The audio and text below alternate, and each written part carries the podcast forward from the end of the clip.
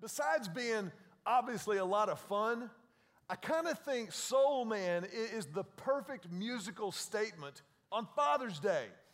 If you think about it, of all of the jobs that a dad does after all, or really maybe even before all, before everything else, it's a dad that God has tasked. God has called fathers to protect, to promote, to cultivate the soul culture of the family.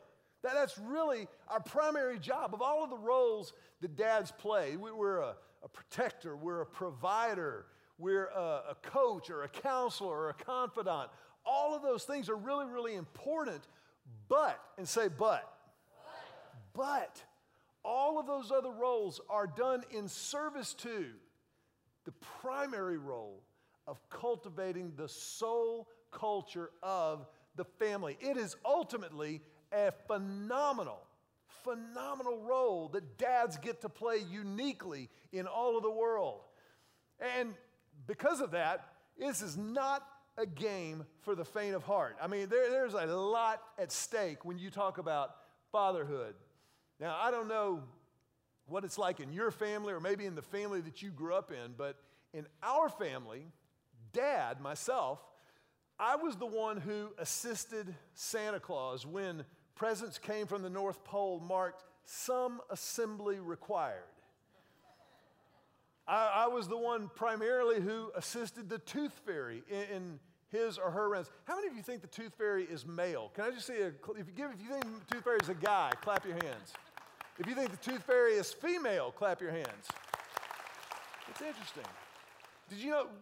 Nobody knows. I, I've Googled it. There is no documentation anywhere on the gender of the tooth fairy. But by the time Joe, our second born, came to tooth losing age, he had already watched his big sister collecting cash from the tooth fairy. And so when he lost that first tooth, he knew what was up. He, he knew you know, there's some cash coming my way. And so, because I was there to help the tooth fairy, I said, Joe, here's what we're going to do. We're going to take this tooth, still got a little blood on it. We're going to put it in a baggie so that we can put it under your pillow, and that baggie will help the tooth fairy find it when it's dark in your room and you're asleep at night. And if you'll put this under your pillow when you go to sleep tonight, when you wake up tomorrow morning, maybe, just maybe, there may be something there in its place. Joseph was so excited. He, I mean, he was geeked. And, and he goes to bed, falls asleep, and apparently, Julie and I were very, very tired that night. Because, because we went to bed and we, were, we, we woke up early the next morning before the sun was even up to Joseph standing in the doorway of our bedroom holding the bag with the tooth still in it holding the bag and holding back tears. And he said, It didn't work. Julie, in her slumber and stupor, never skipped a beat. She said, Oh, buddy, it's still nighttime. You need to go back to sleep. And I promise you, the tooth fairy will do his job.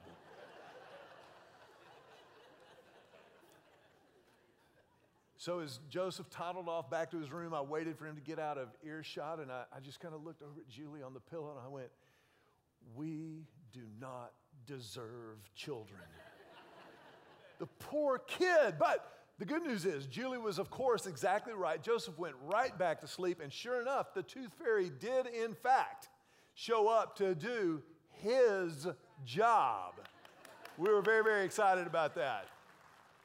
Now, that, that's kind of a, a fun, rather low impact example of the fact that the dad game is not for the faint of heart, uh, of the fact that the dad game is hard. If you're doing it right, it's hard, it's, it's heart wrenching, it's humbling.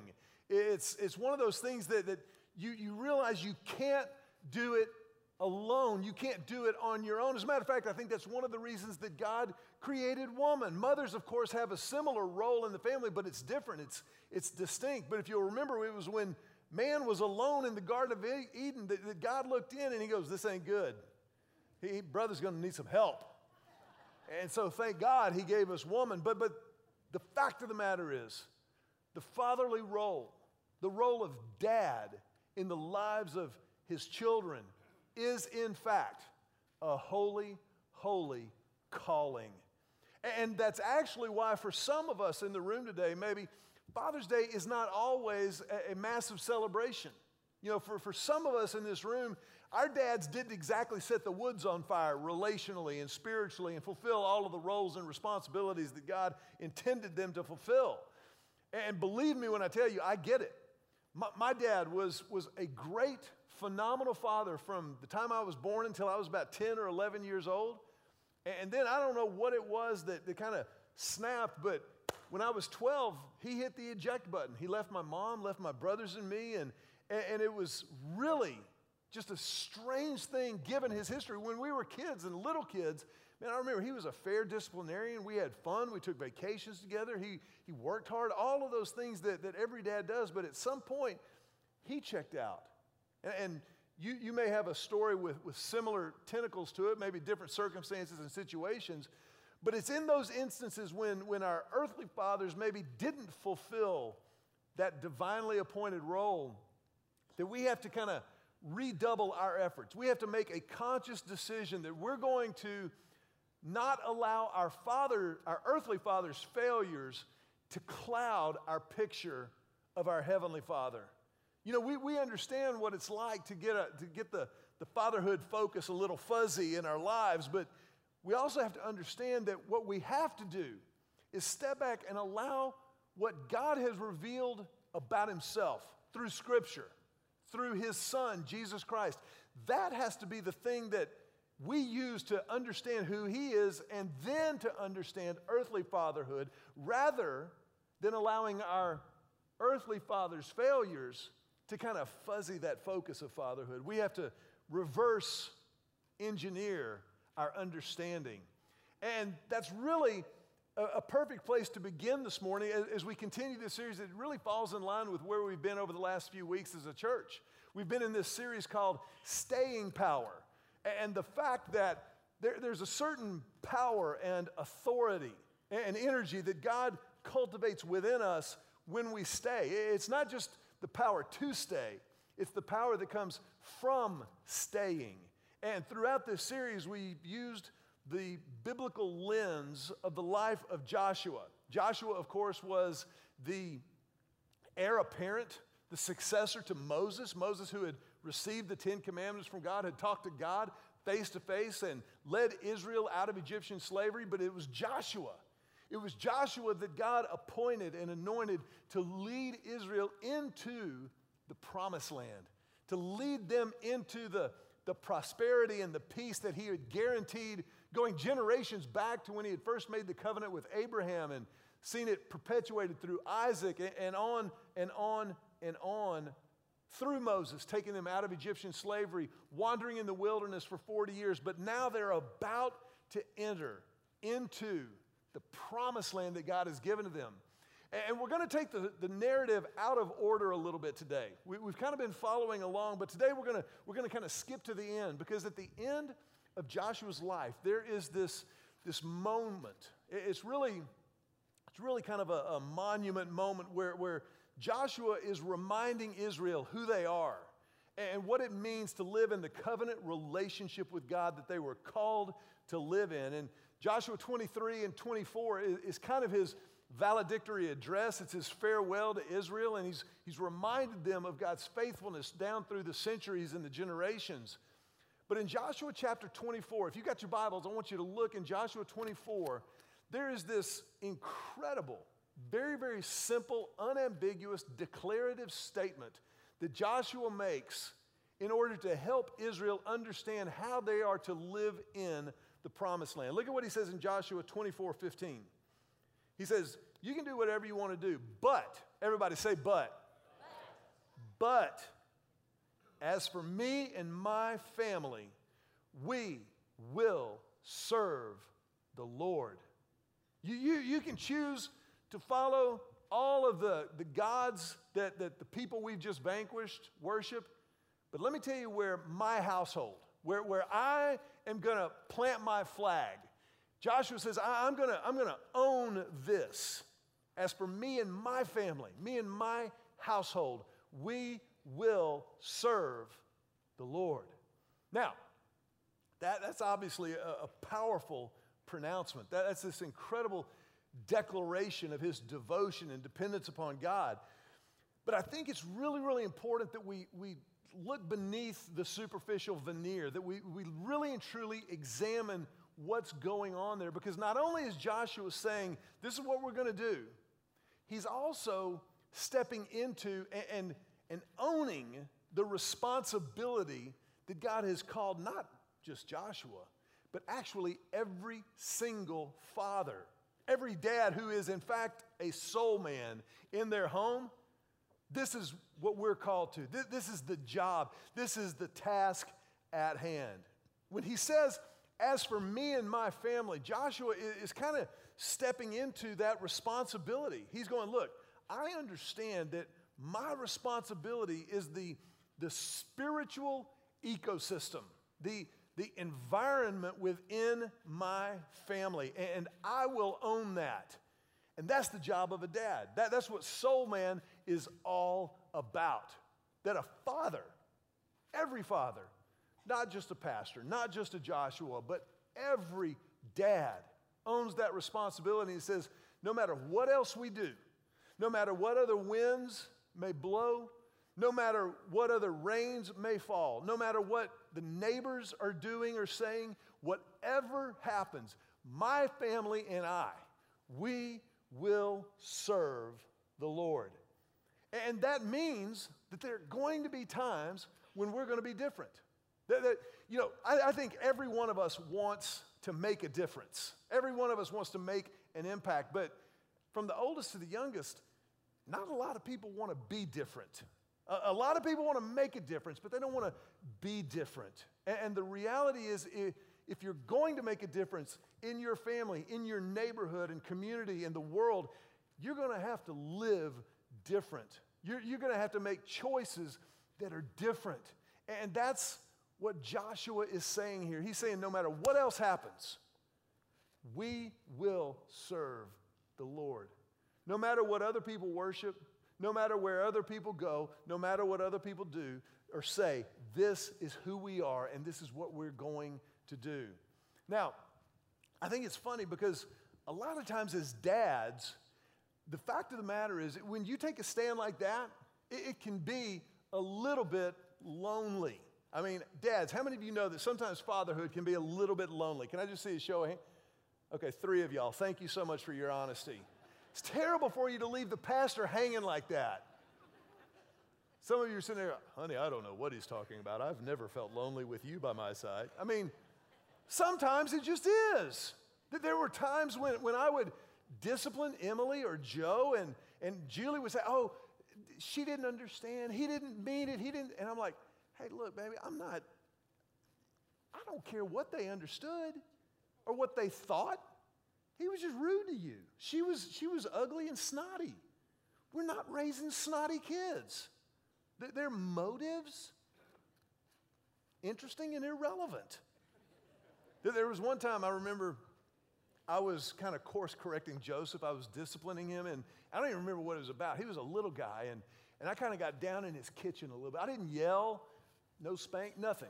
Just I was just kind of I was like, "Hey, Joe, I better not ever see you do that." And you know, isn't it amazing how kids, even the purest, purest kids, are so manipulative sometimes. How many of y'all know kids can be manipulative? Can I just see it? Yeah, thank you very much. Man, they, they know exactly what buttons to push. Well, I got down in Joseph's face, and like I said, he was a little guy. I said, Hey, bud, let me tell you something. I better never hear you, blah, blah, whatever it was. He started, Daddy, you're scaring me. I was just, I just wanted to say to him, bruh, I ain't even started yet. He goes, Danny, you're scaring me. I said, good. Next time you think about acting like that, remember this moment. But then, you know what? It was just a few hours later we were, we were back hanging out. We were, we were watching ESPN, I think, and we were sitting there side by side, and I had my arm around him. I went, Hey, Hoss, Remember when, when dad was mad at you a little earlier and we, we had a conversation? Yes, sir. I said, Hey, remember when you said that I was scaring you? Yes, sir. I said, Joe, have I ever done anything to hurt you? Have you ever seen me do anything, even when I was mad or angry, that made you feel unsafe? No, sir. I said, That's right. So don't pull that junk with me ever again about me scaring you. yes, sir. But you see how in that moment it was a unique opportunity for me to remind him not only that I love him, but I like him. I'm, I'm, in favor of him. What I'm doing as a dad is for his benefit. I'm not there to, to scare him. Now, let me, let me quickly admit to you freely, there, there were times when I would lose it as a dad. I mean, I, I would yell, like, What are you thinking? Have you ever, said how many of you have ever said that to your child? What are you thinking? Can I just see? This, this is great. Here, here's the great thing about it. Did you know that as adolescents, the word adolescent means half child, half adult? And what typically happens, what usually happens is when we treat our kids like an adult, they act like a child. When we treat them like a child, they want to be treated like an adult. It's recipe for disaster. but physiologically, there's a physiological fact that the, the sheath that connects the right sphere of our brain to the left sphere of our brain during adolescence doesn't even work. Now, that's not to say that, that adolescents aren't smart, they, they can be brilliant, but that just means that they can be clueless at times. And so when we say to them, What are you thinking? Our question has a faulty premise. They're not thinking, they can't. They're either in one side of the brain or the other one, but never two at the same time. It's, it's That's why you can have a five year old who is so with it and so together, but when they turn 15, uh, something shiny. I mean, you're just like, what in the world? That, that's a biological, physiological fact. But as a father, as, our, as a father, our job is to cultivate that spiritual ecosystem, that, that, that spiritual biosphere where our family's primary priority, ultimate priority, is faith. How powerful we are collectively, how gifted and called we are individually. That is a dad's primary responsibility. And, and it can be lonely. And there, there are a lot of cultural tides and waves crashing against that priority. But just because we can be lonely and it doesn't mean that we can abdicate that responsibility. You know, in 1933, Adolf Hitler became the Chancellor of Germany.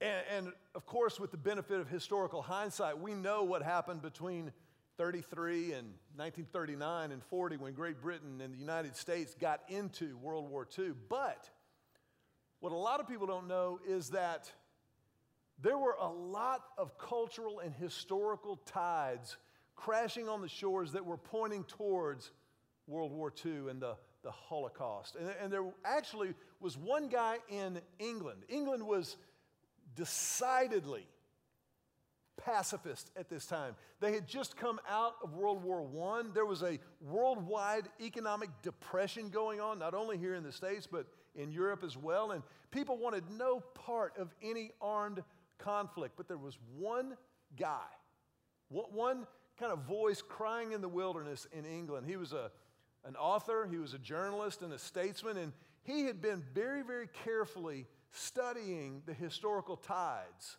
He had been checking out and marking Hitler's rise to power in Germany and the German nationalism and resentment that had come out of the treaties that were signed at the end of World War I that imposed such heavy, heavy reparations on the nation of Germany. And this one guy, throughout the 1930s when nobody wanted a part of stemming the tide, when, when Hitler was really kind of seen just as a, a, flash in the pan, here today, gone tomorrow kind of polit- political phenomenon in Germany, one guy, one guy stood up and said, No, This is absolute evil. This is absolutely demonic and it must be stopped. And that's why in 1939, Winston Churchill was returned to the government of Great Britain as the prime minister. And as the prime minister, it was Churchill who, who rallied the resistance of England alone in the world against Germany. It was Churchill who said, We will not ever bow to Hitler and fascism, no matter how close it comes. We've got a quote from Churchill about this very thing. He said, We shall defend our island, whatever the cost may be. We shall fight on the beaches. We shall fight in the fields and in the streets. We shall fight in the hills. We shall never surrender. And now, Hitler was far from, per- I mean, I'm sorry, Churchill. Churchill was far from perfect. He was absolutely a flawed vessel, but thank God that he was where he was at that point in history. That when the United States wouldn't even get into World War II, it was Churchill in England who stood up and said, We shall never surrender. I think that is a great, great paternal dad mantra to say we will fight for our family's faith. We shall fight for our children's future. We will be the tip of the spear spiritually that God has called us to be, and we will never, ever surrender our family's future to the fads and the whims and the tides of culture and what's going on around us. We will fight as fathers. That's our job. That's what we're called to. And that's, that's what this is all about. Joshua was a warrior, he was a fighter. The Bible tells us that Jesus is a warrior, that we are called to fight for our families, that we're called to stand up when nobody else will do it.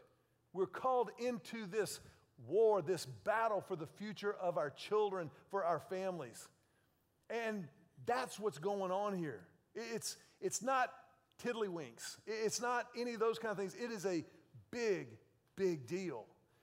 And I think it might be tempting, it, could be easy to, to take this, this declaration from Joshua 24 that, as for me and my house, we will serve the Lord. But in order for us to do that, we've got to be willing, we've got to, we've got to have a, a more profound understanding, a, a deeper understanding of why the fatherhood game matters as much as it does. And I think for us to get at that, we've got to understand who God is in light not just of what he did with Israel, but, but also in light of the New Testament. Because the fact of the matter is, you, you can't understand God the Father without also seeing his relationship to God the Son. When you understand God's relationship with Christ and what he accomplished, what he did in and through the life of Jesus, then you understand the reality of what fatherhood really, really looks at. If you've got your Bibles, I want you to look in Galatians chapter number four. In Galatians chapter four, the Bible says, Bible says, when the right time came, God sent his son, born of a woman who was subject to the law, God sent him to buy freedom for us who were slaves to the law, so that he could adopt us as his very own children. And because we are his children, God has sent the Spirit of his Son into our hearts that prompts us to call out, Abba, Father. I want, you to say the word Abba. Say Abba. Abba, Abba is a critical critical word. And it's not just a great band from Sweden. Abba is a word in the original language that Jesus spoke, which was Aramaic. The word Abba is a word that we don't really have an English correlation to. There, you know, we've got father or dad or daddy, something like that, pops. But, but in the Aramaic culture, in that, in that world in which Jesus lived, the word Abba carries with it significance that, that goes beyond just a biological connection. The word Abba ha- has two really primary components to it. The first component, and I think probably the most important, or at least the first one that has to be established, is the, the paternal component of affection. Affection. When, when, you, when you talk to your father, or I, you know, when you, when you talk, when I talk to my father-in-law, Julie's dad, I, you know, I, I don't call him dad, but, but there's this affection between us. When you talk to your dad, you, you may call him dad or pops or daddy, but there's this thing where there's an affection that flows between father and child. That, that's hooked up in that. Now, it's important to remember that as parents, it's never our job to be our kids' friends. You know, I, that, I, I love it when people say, I just want to be friends with my kids. And it, listen, I understand where that comes from, and I believe it comes from a good place. There's just one little problem with that. That's the dumbest thing I've ever heard in my life. smart people, really smart people, say that sometimes.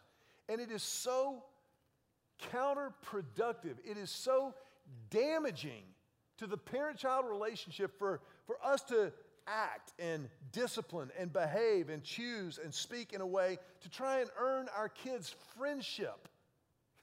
They'll, they'll have plenty of friends, they only get one set of parents. So now, it's not important that my kids like me all the time. If they do from time to time, that's great. But what is mission critical is that my kids, that your kids know beyond a shadow of a doubt that we like them, that, that we're in favor of them, that, that everything we do, every move that we make, every action that we take, all of it is because we have their best interests in mind. You know who I learned this from? My wife. Julie did this. Especially, she did it especially when our kids were little, but I remember watching her with Joe. As Joe was growing up and, and getting older in life, he, he used to love, he still does loves ESPN. He, he could capture every single statistic from a Sports Center episode. I didn't even have to watch. I just go, hey, Joe, how many LeBron have last night? Boom, he'd have it. Well, Julie doesn't really care about ESPN or professional sports or college. She likes it, it's fine, but she doesn't really care. But she knew Joseph cared about it, so she would sit there with him, enraptured with ESPN. Oh my goodness, I didn't know that. Did you know that Nick Saban's dad was a coal miner? I didn't, Joe, that's so fascinating. What did they just say about how Clemson and, Dabo Sweeney lived with his mom and when he was in college at Alabama? That's interesting. She would, she would sit there and go through that for hours with him. She did that because she knew it mattered to Joe. She, she would watch Phineas and Ferb until her eyes were bloodshot because the kids liked it. And what happens is when you engage in stuff that your kids like, they feel, they decide that you like them. And when they know that we like them, affection and affinity is the bedrock. That's the beginning of trust. When they know that we like them and their best interests are what we're after, then they will trust us. They may not like everything that we do when we discipline them or course correct. They're probably not going to. But at least they know behind it all is our prayer, our desire for their best interest to experience everything God has created them to experience. So affection is a big part of it. But, but there's a second part tied to the word Abba, and that is the word confidence. So there's, there's affection but there's also confidence that our kids know they can rely on us. Our kids know dad's not going anywhere. Dad's in it to win it. I am here for it, period. And so when, when we draw the line as, as dad, maybe as a disciplinarian from time to time, when we draw that line, we're going to hold the line. We're not going anywhere. We don't have to yell about it. We, we don't have to, you know, lose good snap and get all twitchy. But we just go, oh, no, we're, we're not going to act like that. You, you, can't, you can't talk to your mom like that. I'm so sorry that you chose to do that. Now you're not going to be able to eat for a week. or, or whatever the appropriate response in your household may be. I used to tell our kids, I go, look, I want you to understand something. I chose her. You just showed up. So if it comes down to it,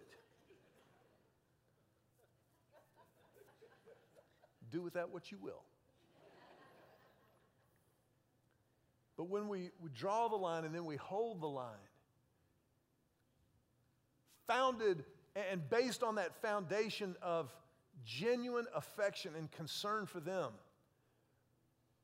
and that's when, that's when, the, that's when the dad magic happens. That, that's, when, that's when they start to understand wait, this, this isn't, this is not just playing around, this is for real.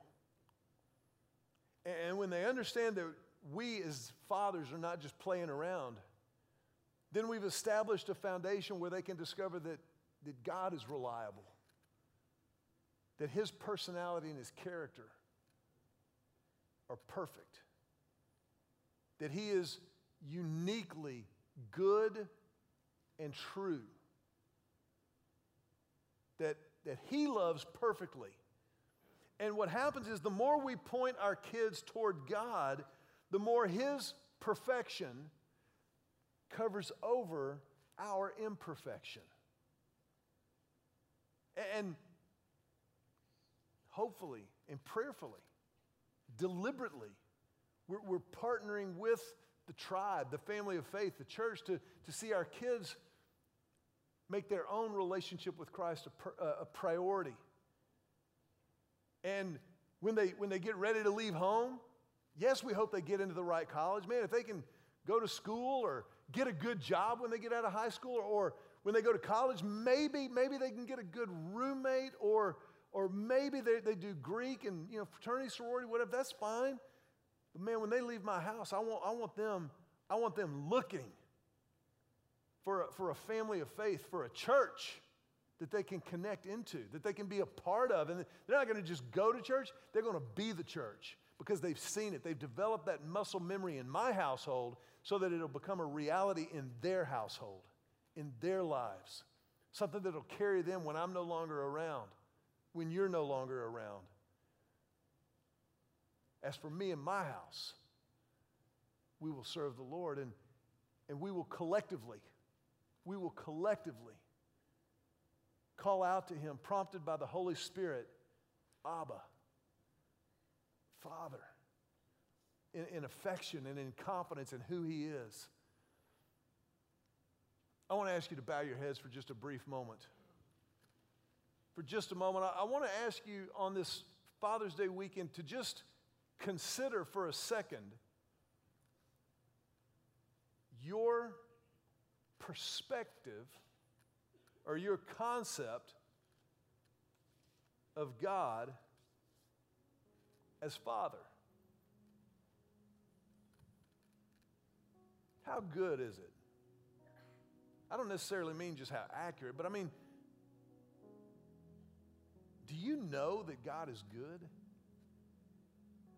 Do you know for a fact that God loves you unconditionally no matter what?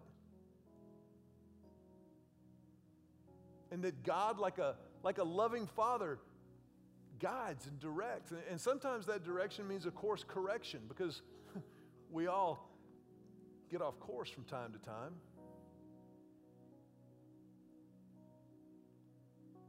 Because that's the truth. That's the reality of who God is.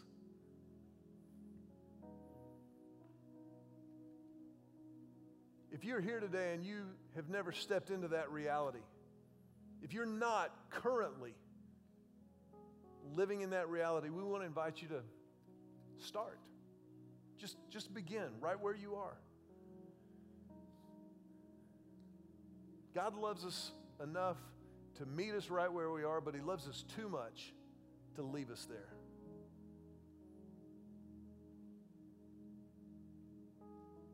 If you want to begin, then we invite you just to pray right where you're sitting a prayer of commitment, a prayer of beginning just silently in your spirit, talk to God right now. Just silently say to Him, God, I need you. I need you to be that perfect Father in my life, the one who will never fail, the one who never lets go.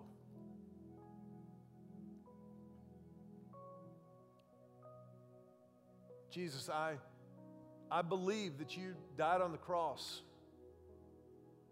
for me. I choose to believe that you died on the cross and that you rose again for me. And Jesus, I accept. I accept your forgiveness, all of it. I confess my sin to you, all of it, holding nothing back. And I will follow you from this moment forward.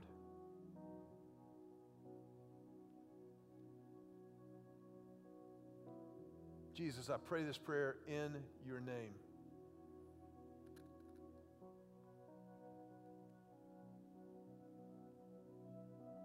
Ask you just to remain with your heads bowed for another moment.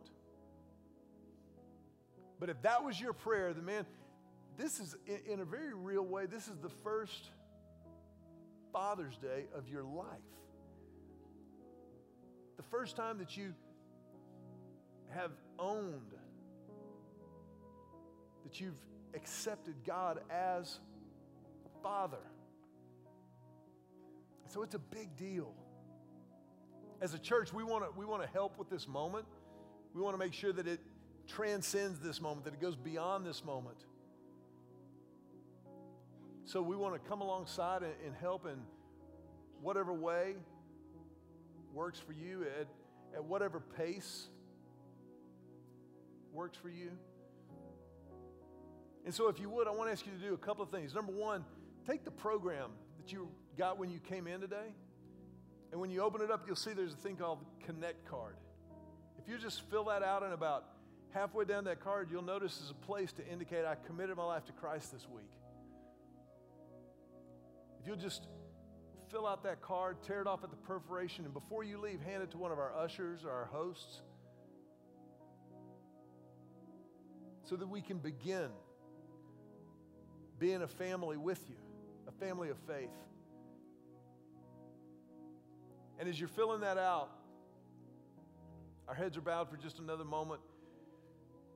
If that was your prayer, would you just quietly but unmistakably raise your hand? Just, just hold it up over your head for a second. And by raising your hand, you, you make a, a physical statement about the spiritual commitment. And that's a big deal. And so, as a church, as a family of faith with you and around you, we honor that and we celebrate that.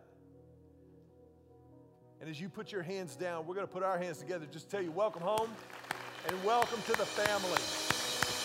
Welcome home and welcome to the family.